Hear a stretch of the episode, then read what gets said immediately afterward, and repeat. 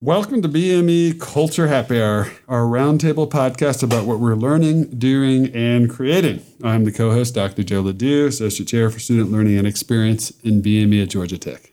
And I'm your co host, Candace Chung. I'm a fourth year biomedical engineering student at Georgia Tech. Today we have a very unusual, uh, special session where we have upperclassmen and freshmen, and the freshmen are going to grill the upperclassmen. So, why don't you all introduce yourselves and then we can get going? I'm Alan Grothes. I'm a first year biomedical engineering student from Houston, Texas. My name is Vaishnavi Andra. I'm also a first year biomedical engineering student from Dublin, Ohio. I'm Bharat Sanders. I'm a third year BME student from Johns Creek, Georgia. My name is Christopher Schenk. I'm a second year BME and I'm from Gainesville, Florida. And we're both, me and Bharat are both members of the BME Student Advisory Board. All right, let's get started. So, for someone who is considering biomedical engineering or is currently in BME but doesn't know much about it, how would you explain what biomedical engineering is and how it differs from other branches of engineering? Biomedical engineering is a really uh, interdisciplinary branch of engineering. So the core principle is uh, going to be applying engineering principles and design principles to biological systems. That kind of encompasses a lot of things. So, kind of two big focuses are going to be bioengineering, a lot of uh, like cell manipulation and like kind of cell and tissue level, and then a lot of people, some people focus more on uh, like de- medical device design, and that kind of has a more mechanical engineering flavor to it. I think those are the two camps you see emerging in the undergrad BME department. I might toss in one thing that our chair, Ravi Bellamkonda, has said that I like, which is that uh, biomedical engineers are the only ones that have to deal with and design around things that ultimately we did not design ourselves. Mm-hmm. When you think about mechanical engineers or electrical engineers, they're working with parts that humans made. And so there's a lot of mystery and a lot of complexity in there that makes it, in some sense, uh, well, it's just a better engineering major, right? All right. So, what are uh, what are some common misconceptions about uh, biomedical engineering? Uh, you know, a, a, lot of people see it as a very hard major. Uh, but what what would you say from like an inside perspective? Uh, how you feel about uh, its its difficulty level and its application in the real world? Um, one thing I'll definitely say about BME that people have a common misconception is that we don't come out with real skills, um, and so people are like, well, MEs and ECEs and all these other majors are more um, competitive for those jobs out there where you need specific skills. And I really disagree because you can always learn skills while you're on the job. You can always gain that experience. And if you come in with a certain amount of experience as a BME, you can always gain that. But one thing that BMEs come in with is are those soft skills that really make us more marketable to these um, to these jobs and things. So like we're really good at giving presentations. We're really good at writing papers. We're really good at working in teams. And all these things are types of things that uh, people who are hiring are looking for. Um, and so, as a BME, the common misconception is that we're not as hireable, but I think we're in fact more hireable because if we go out and make ourselves better through research and through like specifying our skills and finding that area of BME where we're passionate about and making ourselves really competitive in that aspect, we can build our own skill set and then come in with that other skill set that other engineering majors may not necessarily have and be a lot more competitive. Yeah, I think that's definitely that's I mean I think that's definitely true. Um, there is kind of a myth that BME is like a mile kind of a mile wide but only like an inch deep. And so BME does draw from a lot of different disciplines. Uh, you know, there are courses more centered on biology, chemical engineering, mechanical engineering. That is all true, but you still do learn those like technical skills that'll make you competitive in the job market. So BMEs learn SolidWorks, BMEs learn LabVIEW. Um, one of my one of my close friends was just telling me about how uh, important BME 3110 was in her being successful kind of in um, these applications that she's doing now, looking for summer internships. Um, that you know she had to do a uh, technical interview in using LabVIEW, and that is something that we did in uh, BME 3110, which is Engineering Physiology Lab one, and that you know she's been doing on the job standards and testing, a lot of things that we cover, uh, you know, cover in our in our course material. So uh, it's definitely like the BME uh, curriculum does prepare you to be successful in the job market. Yeah, definitely. And I'll add to that is yesterday I was actually in senior design lecture, and Professor Rains um, gave a really great lecture on how to be best professional in the professional world, um, as well as um, he talked about things like um, uh, there was one quote he actually said that was really great. He said that uh, to make a difference in the world, you have to be different. Um, so if you're not different, you're not gonna, not, not going to make a difference in the world. And BMEs go out into the world and they're like, well, what am I supposed to do? I'm so different than all these other people. I'm not as marketable to these jobs. But you being different makes it opens up so much, so many more doors for you um, as a BME. So I, I definitely think that it's a common misconception that BMEs aren't as strong as other majors because BME is definitely the best major ever. That's what it stands for, right? Yep. Um, I think another uh, misconception is that we're all pre-med, and that is completely false. Like there is a large proportion of BMEs who are pre-med, but there are a lot more students who are not pre-med. Um, so, you, Bharat, you were talking about kind of what BMEs, or at least outside, um, after they finish, uh, after they complete their major, like career options and stuff. So, what are some career opportunities that biomedical engineers, the, the, the major opens up for biomedical engineers? Um, well, I'm actually pre med, but um, there are definitely a lot of. I, I don't explore career opportunities as much as a pre med, but definitely I, I have had to recently um, since I'm taking a gap year. So I've been looking into a lot of um, career opportunities, and they're they're I don't know if everyone listening to this knows Sally Jarish, but she's one of the best people in the BME department. She literally sends out opportunities every single day on different careers you can pursue, different research opportunities, um, internships all over the nation, all over the world, actually. Um, and you, it's really up to you to put yourself out there to um, first of all create a portfolio of all the things you're doing in BME. Um, so that that includes things you're doing in classes, in your labs, um, outside of class, the different projects you work on. And when you go and market yourself for a job, there's no way that these jobs can know you know what exactly you do as a BME or all these interesting things you do. They just see what's on your resume. And so it's those little little things that you do as projects that you need to market market yourself as to get those jobs in industry or in research. Um, and I definitely think it's it's very possible if you make the most of your time here as a BME, um, especially taking advantages of networking opportunities. Networking is almost everything. Like if you know the right people and you are a good person and you really put your work hard work into things, you can get yourself into any position you want. And so um, for me at least, like networking was really helpful because getting to know grad students and PIs and labs helped me to get a spot in a research lab over the summer. Um, rather than like having to apply to a bunch of different labs, I already knew several grad students and I talked to them and gave them my resume and that really helped me to get a spot in a lab. So there are a lot of opportunities out there. Some people complain because it might be a little bit more competitive to get those opportunities, but if you take the steps necessary, you can definitely get those jobs. Maybe someone else can talk about like what opportunities are available. I think in terms of like career opportunities, I think a problem that people face is like they don't know the entire scope of things that they could be working in. Like a lot of people think BME, oh, that's product development, like medical device development, but it's not just that. There's also like a lot of compliance and validation. You could work in regulatory services, any sort of process control that involves making sure things that are sterile, you'll need you need skills as a BME to do that sort of thing.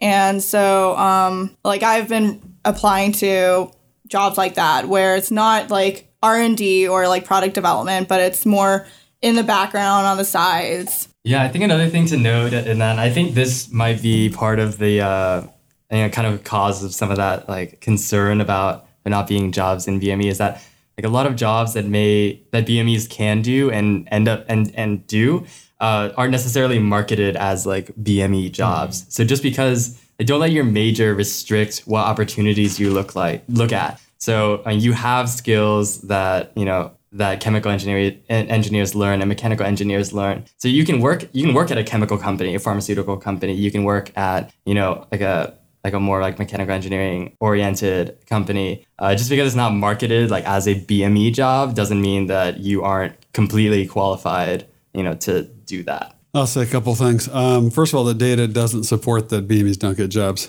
So if we look at the uh, we look at the number of job interviews and the salaries and so forth, uh, BME is is right in the middle of the pack from all these traditional engineering majors, all of which are top ranked departments at Georgia Tech. So we're holding our own against all these other majors. So there's no data to support that you don't get jobs. I do think that you have to be more entrepreneurial in how you approach it because if you're a chemical engineer like I was or am, uh, or a mechanical engineer, in some respects, you could think of it as a pipeline. I mean, anybody who's got a degree in chemical engineering, you pretty much know what they've done in courses. You know, that's the way it has been in the past. BME is not the same. Every department is is quite different. They have a different flavor. Um, so people aren't sure actually what you know or what your experiences have been. So Bharat mentioned um, portfolio. So acronym for that to remember is PEAKS, P E A K S. So you really should keep a portfolio as you move through these things and keep track of all the things that you've done, uh, because otherwise you'll forget, right, uh, to some extent. And you want to take a few minutes after each semester and um, reflect on what skills or knowledge and so forth that you gained, and then later on when you're looking for a job, you can take your master portfolio, which has everything in it, and you can take that subset of it, which targets the job you're looking for. So PEAK stands for P is personal characteristics, and you uh, mentioned that you refer to it as soft skills, and I, I wish I had brought a bat to beat you over the head with. uh, do not call them soft skills because everything is wrong about that. That is, uh, whoever came up with that term is clearly biased, uh, thinking that A, these are easy skills to develop, and B, they're not that important, and neither one is true. Um, and we have you know the people who are industry who we talk to, in particular our external advisory board, when I ask them open-ended questions like, you know, what is it about a new hire that makes you really happy or makes you want to pull your hair out? And they will go on for 10 or 15 minutes talking about different things that all of which would characterize as personal characteristics or professional skills. Eventually they get to technical stuff, but it doesn't come up for a long time.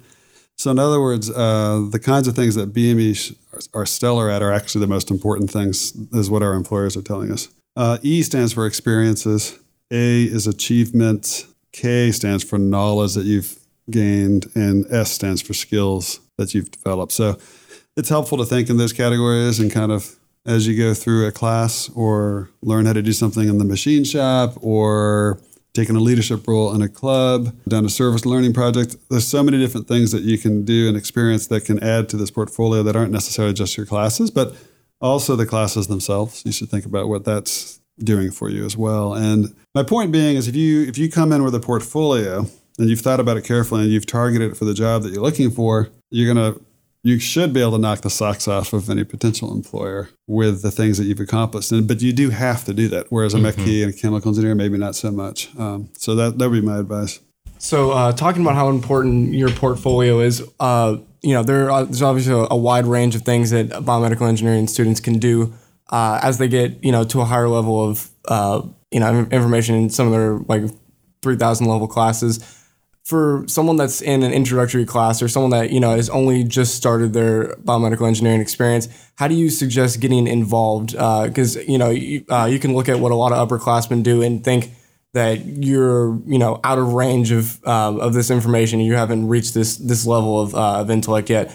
How do you suggest kind of getting uh, getting to like a level where you feel comfortable doing research with something that you might like a, a couple months before not knowing how to do So we actually have a couple of podcasts on that topic. So we have um, podcast about getting research and getting internships, and there's another one on getting involved in BME. But a lot of it is just you know being persistent with the clubs that you join and trying to take an active role in that. And because like through these clubs and through these organizations, you're going to get a lot of skills from those. And also there's also the guild, like they will teach you how to use uh, machines and like how to use them, what applications they have. And those are also really good skills as well. Like you could put your own personal projects into your portfolio. I would highly recommend it, especially if it's like cool and you're passionate about it. They're going to see that passion. Yeah, and I'd say in terms of like a research lab or something you want to join, like it's never too soon to do it. Like start now, um, because I mean everyone has to start somewhere, and even when like myself as an upperclassman, if I'm joining a lab, I'm not going to know what's going on in that lab. It's not like once you get to upperclassmen, like you're going to know everything that's going on. Like when you join that lab, you'll get the training necessary. You'll you'll start working, and by like observing the people around you and talking to your grad students and things like that, you're going to learn by osmosis almost um, what's going on around you. And if you start earlier the, that's the more that you're going to learn by the time you're an upperclassman. And that's one like one thing i kind of regret is not starting research earlier because i was somewhat scared that like uh, you know how am i going to do this? I don't understand. And i took i actually took um, bmed 3100 uh, pretty soon when i got to tech. Um, and it was with Dr. Shannon Barker, and she has this project or extra credit assignment where you go to like these lectures that they put up posters for, um, and like scientific lectures or PhD defenses, and you go and you watch it, and then you write a like a page about it and uh, critique it and things like that. And I went to one and it just went totally way over my head. I was like, how am I supposed to understand what on earth they're saying? Um, I actually went to Dr. Barker after I took a page of notes and I had no idea what I was writing. Um, but I went to Dr. Barker afterwards and asked her, you know, when am I gonna when am I gonna know like understand the words that he's saying? Like what at what point in my BME degree will I understand? And she I don't remember exactly what she said, but she basically um, encouraged me to like keep going to these things. The more that you spend time like exposing yourself to to new things, the better it's gonna be, the easier it's gonna be to learn. And the earlier you start, um, like don't be afraid to do those kinds of things. The earlier you start, the better you'll be off, better off you'll be. Yeah, just a second that um, as a professor, well, I'm not in the wet lab business anymore, but I found freshmen, you know, the younger the student is who's interested in working in lab, the better, in my opinion, because then they're going to be around longer. You see, so the investment you, you spend in training them, they're more likely to be there the third and fourth year and actually even be authors on papers and so forth. Yeah, I think it is important definitely just to get involved. Um, you know, like get involved on like on campus, and there are a lot of great opportunities. Like in BME, it's in, you know, uh, so some of the BME organizations are like the BMES, the Biomedical Engineering Society, uh, BROS, uh, Biomedical. RNS now. I'm sorry. Research Network Society. Research and Network Society. Excuse me. um, Not just for guys anymore. uh, MDEA, which is um, like a medical device uh, design organization. So there are a lot of great organizations in BME, oh, as well as like the LC, like Learning Commons, and uh, the BME Student Advisory Board, which are uh, you know play a role in like kind of promoting and improving uh, student life in BME. So there are a lot of great organizations in BME, but definitely don't limit yourself to that. So get involved in like GT Motorsports or Robo Jackets or something. Like there are a lot of opportunities um, elsewhere on campus, and that's really kind of yeah about being entrepreneurial and just get involved in whatever you're interested in. If it looks cool, give it a shot. You know, if you did if you don't like it, like what what did you lose? Um, you know, and if you if you love it and you get really involved, um, that is definitely an experience that you'll be able to leverage. Whether it's you're looking for internships, uh, you know, full time jobs or research, those are definitely things that you'll will become in incredibly useful. All right. Um, so just to backtrack for a second, we were um, talking about programs and stuff that are useful for um, students in BME to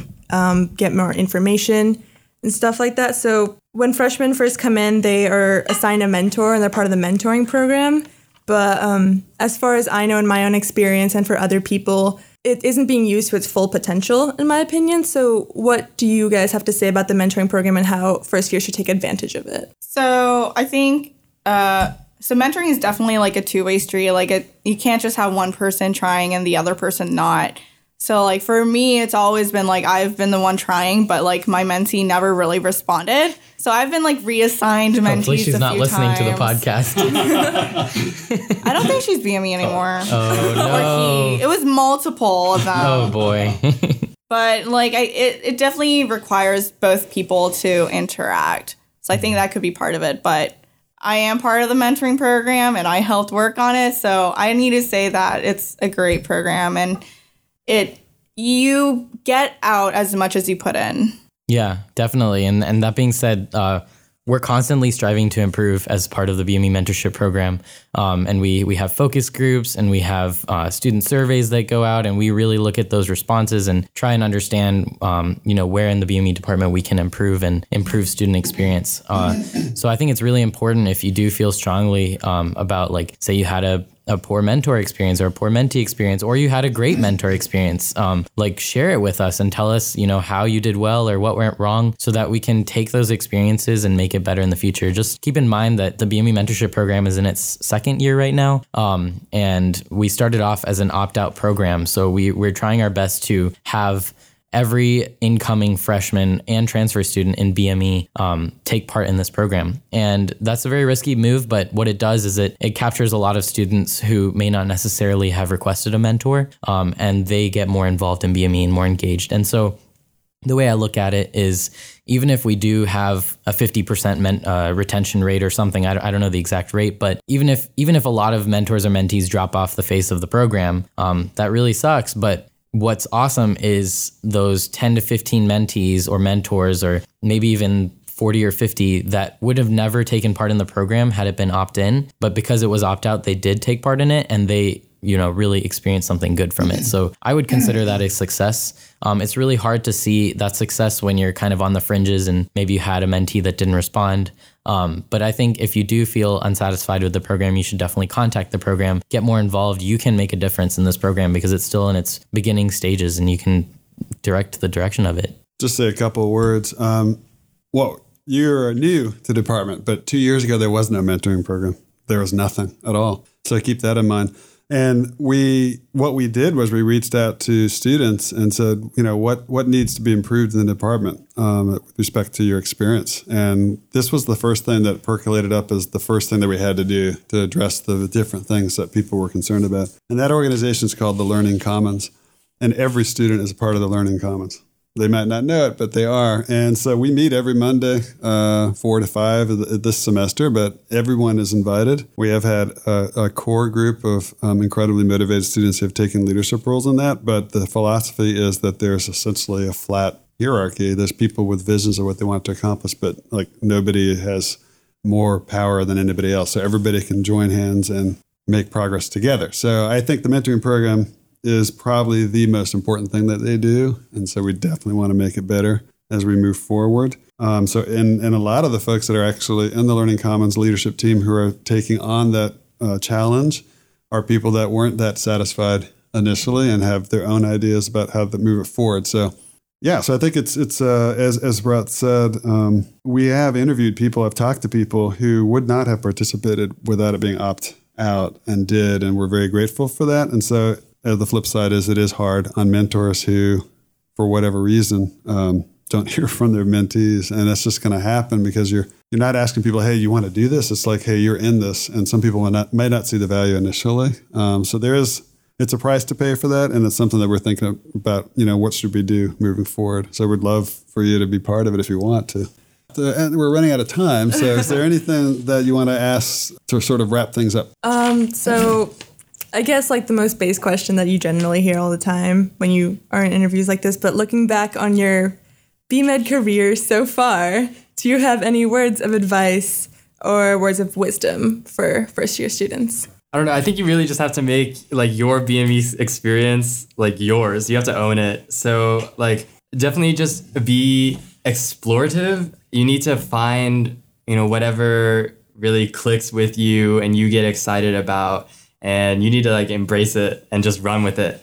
Um, so like for me, I got involved in a research lab. We do clinical gait biomechanics and develop uh, rehabilitation interventions for um, post-stroke individuals, and like that's been incredibly exciting uh, for me. It's something that like I really get excited about, and I love. You know, I'll talk for an hour about it, so I'm not going to get into it now. But you know, it's different for each person, and there's so many opportunities um, that are related to BME, that even if they don't have that, like at you know those letters at the end. So you really just define what whatever you get excited about and run with it. Uh, one thing I'm going to add to that uh, is something I learned from Dr. Ledoux's 2210 class. Actually, um, it's part of his uh, conception of learning and scholarly grit. Um, all those things that he teaches, which you should definitely take his class to learn about it. Um, but one one big thing that stuck with me was the optimism part of it, and um, it, BME will definitely get you down at times. Georgia Tech in general might even get you down at times um, when you get you know a bad test grade back or don't get the job you want or something like that. But it's really important to like pick yourself back up and realize why you're really here. You're really here not to get good grades, not to like you know show off what your achievements are. You're here to learn and to achieve and there's no one who can tell you what that means, like what success means. You determine that for yourself. And so if that means like you're going to invent the next best medical device, you're going to figure out a way to do that. And BME is going to help you to get there. And you can always talk to professors to help you out and advisors. And there's just so much support here. Even if it doesn't feel like it, there really is. Like you need to seek it out and it's there. Um, there's advisors, there's peer coaches, there's mentors, there's plus leaders, focus leaders. There's all kinds of people that are there to help you to succeed in BME. Um, so stay optimistic, stay on top of your stuff and like like Chris said, like find your passion in BME and make that your goal, make that your thing that you're striving for to achieve in BME, not grades, not uh, you know what's going to be on your transcript. Yeah, I think the big one for me is just to have fun in BME. Like it's not all about grades. Like you should love learning. I mean, that's why you're in college, right? That's why you chose Georgia Tech. I mean, there must be something connected to learning, but like seek out the opportunities that you think would be really fun and not just like, oh, it would look great on your transcript, but things that you would like passionately enjoy. Um, and just enjoy yourself. Like it's not all about grades. I definitely don't have a very, very high GPA, but I've enjoyed my college career. I think that's a lot more to say than I got a oh. 4.0. Definitely. It's, it's don't get scared about the grades part either. Like it is it is definitely possible to get good grades in BME as well. Like I said, there's a lot of support and there's also um, like if I feel like if you're passionate about it and you enjoy the classes, like you will do well. Like the class like honestly, the classes that I've done the worst in, I didn't enjoy. Like the ones that I did the best in are the ones that like I really enjoyed going to class. I liked meeting with my groups outside of class. So as long as you realize that you're in BME because you like it, I think you'll do just fine. You'll do well. And if not, C's get degrees. I guess I'll throw in my two cents as somebody who's been around for a lot longer. Um, I think I went to Cornell um, as as an undergrad for chemical engineering, and um, I still look back on those days as some of the best. Uh, not that I'm not happy now, but there was just there's something about college that, and I was acutely aware of it, and I hope that every one of you is. Um, it's an incredibly special time in your life that it's just not going to be repeated. It's not repeatable. Um, so you're going to have responsibilities that you don't have right now, and right now your job is to be to learn and to experience things. So it's incredible that that's your job. So you're so lucky, um, and keep that in mind. And that if you, you, it is easy to get caught up in the day to day drudgery and the concern about grades and so forth.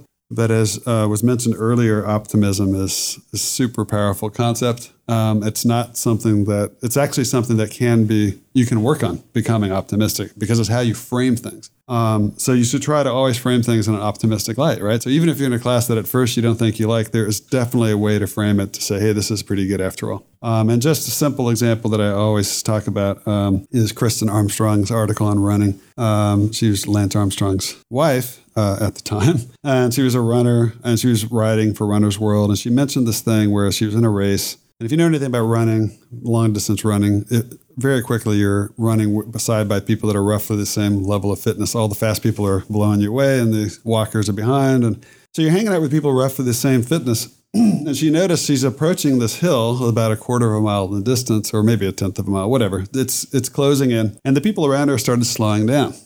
And if you want to run a race at your optimum speed, the thinking is that you have a constant output of energy. So you really shouldn't be slowing down until you're on the hill, not before. So they were suffering from a psychological thing. They were framing it in the wrong way. They're mm-hmm. like, oh my God, there's a hill. I better save my energy. And so her point of the article was that she gets to run up the hill. So she framed it as, hey, there's a hill I get to run up. And it completely changes your mindset. And the reason why she thinks of it that way is she's healthy, she's able to run, she has the ability to take the time to run, buy the clothes, do the training. Not everybody has this. All right. And so she realized how special it was and how lucky she was. And it was just a change in mindset. And she blew past these people that were being intimidated by the hill. So optimism is a way how you frame things, and it's a skill that can be learned, and it's incredibly important. And I, I just feel like when I was at Cornell, I, I, made a pact with myself that I wanted to leave with no regrets. Like I wanted to make sure I milked this opportunity for all it's worth. The way I conceptualize it, and everybody else has a different way of doing it, but I thought of three things. I wanted to be involved athletically. I wanted to have you know a good social life. I want to have good friends, things that I could always refer back to and keep in touch with these people throughout my life. And um, and then there's the intellectual pursuits that I wanted to, to do really well on. And I'm sure that other people have other things they want to focus on, but those were my three. And I felt really good about it because uh, I just every day reminded myself of that. So that would be my advice to you. All right. We are now to our uh, favorite segment of this, which is um, of the podcast, which is what is it that we can't let go of this week? So we'll just go around the table. Candace? I am having a dinner date with a friend tomorrow night. Yay! All right. A restaurant? Fancy restaurant? I actually have no idea where we're going, but I'm gonna assume so. Speaking of all this running, uh, I've been training up for the Publix half marathon. That's March 20th, oh, yeah. so next Sunday. Um, I'm really excited. This was like my peak week, and it's an awesome race, so I'm really looking forward to it. Now, one piece of advice would have you done this before, half marathons? Yeah, the last three miles suck. yeah, not only that, you, you like when you're trained up, you feel like a racehorse, and it's easy to go out too fast. So don't do that. Thanks. Um, mine is kind of relative to what you just said, Dr. Ledoux, about Cornell. Um, like I just realized that graduation's like two months away. Um, and the whole no regrets thing is kind of getting to me. Is like, should I like? I guess I could still postpone graduation and like get a minor or something, but it's also like, why would I do that? Because I, you know, I'm starting my adult life in the real world, that kind of stuff. So just kind of dealing with that, like my my desire to stay here. Like when I get these opportunities in an email, I'm like, oh, I really wanted to apply to that. Oh wait, I'm graduating. I can't do that. Um, so just kind of feeling the bittersweet of graduating in a couple months. Well, uh, my friends and I are going out to a restaurant on Saturday, so that's something that I'm really looking forward to. What kind of food? Um, it's an Indian restaurant, so it's called Saika, I believe. Ooh, nice. Yeah. So I'm really excited for that. Plus, also this weekend is an Indian festival called Holi, so that's also happened. So I'm excited for that. Um, I'm excited for a couple weeks out. So our spring break is kind of offline with everyone else's. So uh, you know, while I'm home, a lot of my friends won't be there. Uh, but just the week after, one of my friends is going to be coming up to Tech to come visit. Uh, he's going to spend the whole weekend here. So excited about that. I think that should be fun. Uh, get to show him around and can't wait. Awesome. I guess one thing I'm thinking about a lot these days is my um, youngest son. I have two sons. My youngest son is graduating from Georgia State this semester. Yeah, yeah. How about that? And he's a music composition major, and so he has to have 45 minutes of music that's going to be played at his recital, which is in about a, less than a month, I think. And uh, and my oldest son, who lives, who works for Microsoft and lives in Redmond now, is coming in, so it's exciting. It's going to be awesome. So you guys can come and check out my youngest son's music if you want. Let's do it. All right. So, um, first of all, thanks for all of you for coming. I think it's been great. Um, anybody out there listening who wants to have has questions or comments, go ahead and leave them on our website, which is uh, gtbme.libsyn.com or gtbme.libsyn.com. And uh, thanks for listening, and hope you'll check into our podcasts. All we have a bunch of them now on all kinds of topics of relevance to people who are new to BME, particularly. And actually, there is a website too that the Learning Commons has put together uh, called BME Stories. There are eight of them now, and we're adding to them every semester. That gives you ideas of what uh, alumni, what kind of jobs they've gotten, and how they got there, and what it's like to be working in that situation. So we, we want to add to that and have a big library at some point. So if you're interested in contributing to that, you join the Learning Commons team is doing that as well. All right, take care. Thank you. Thank you. Thank you.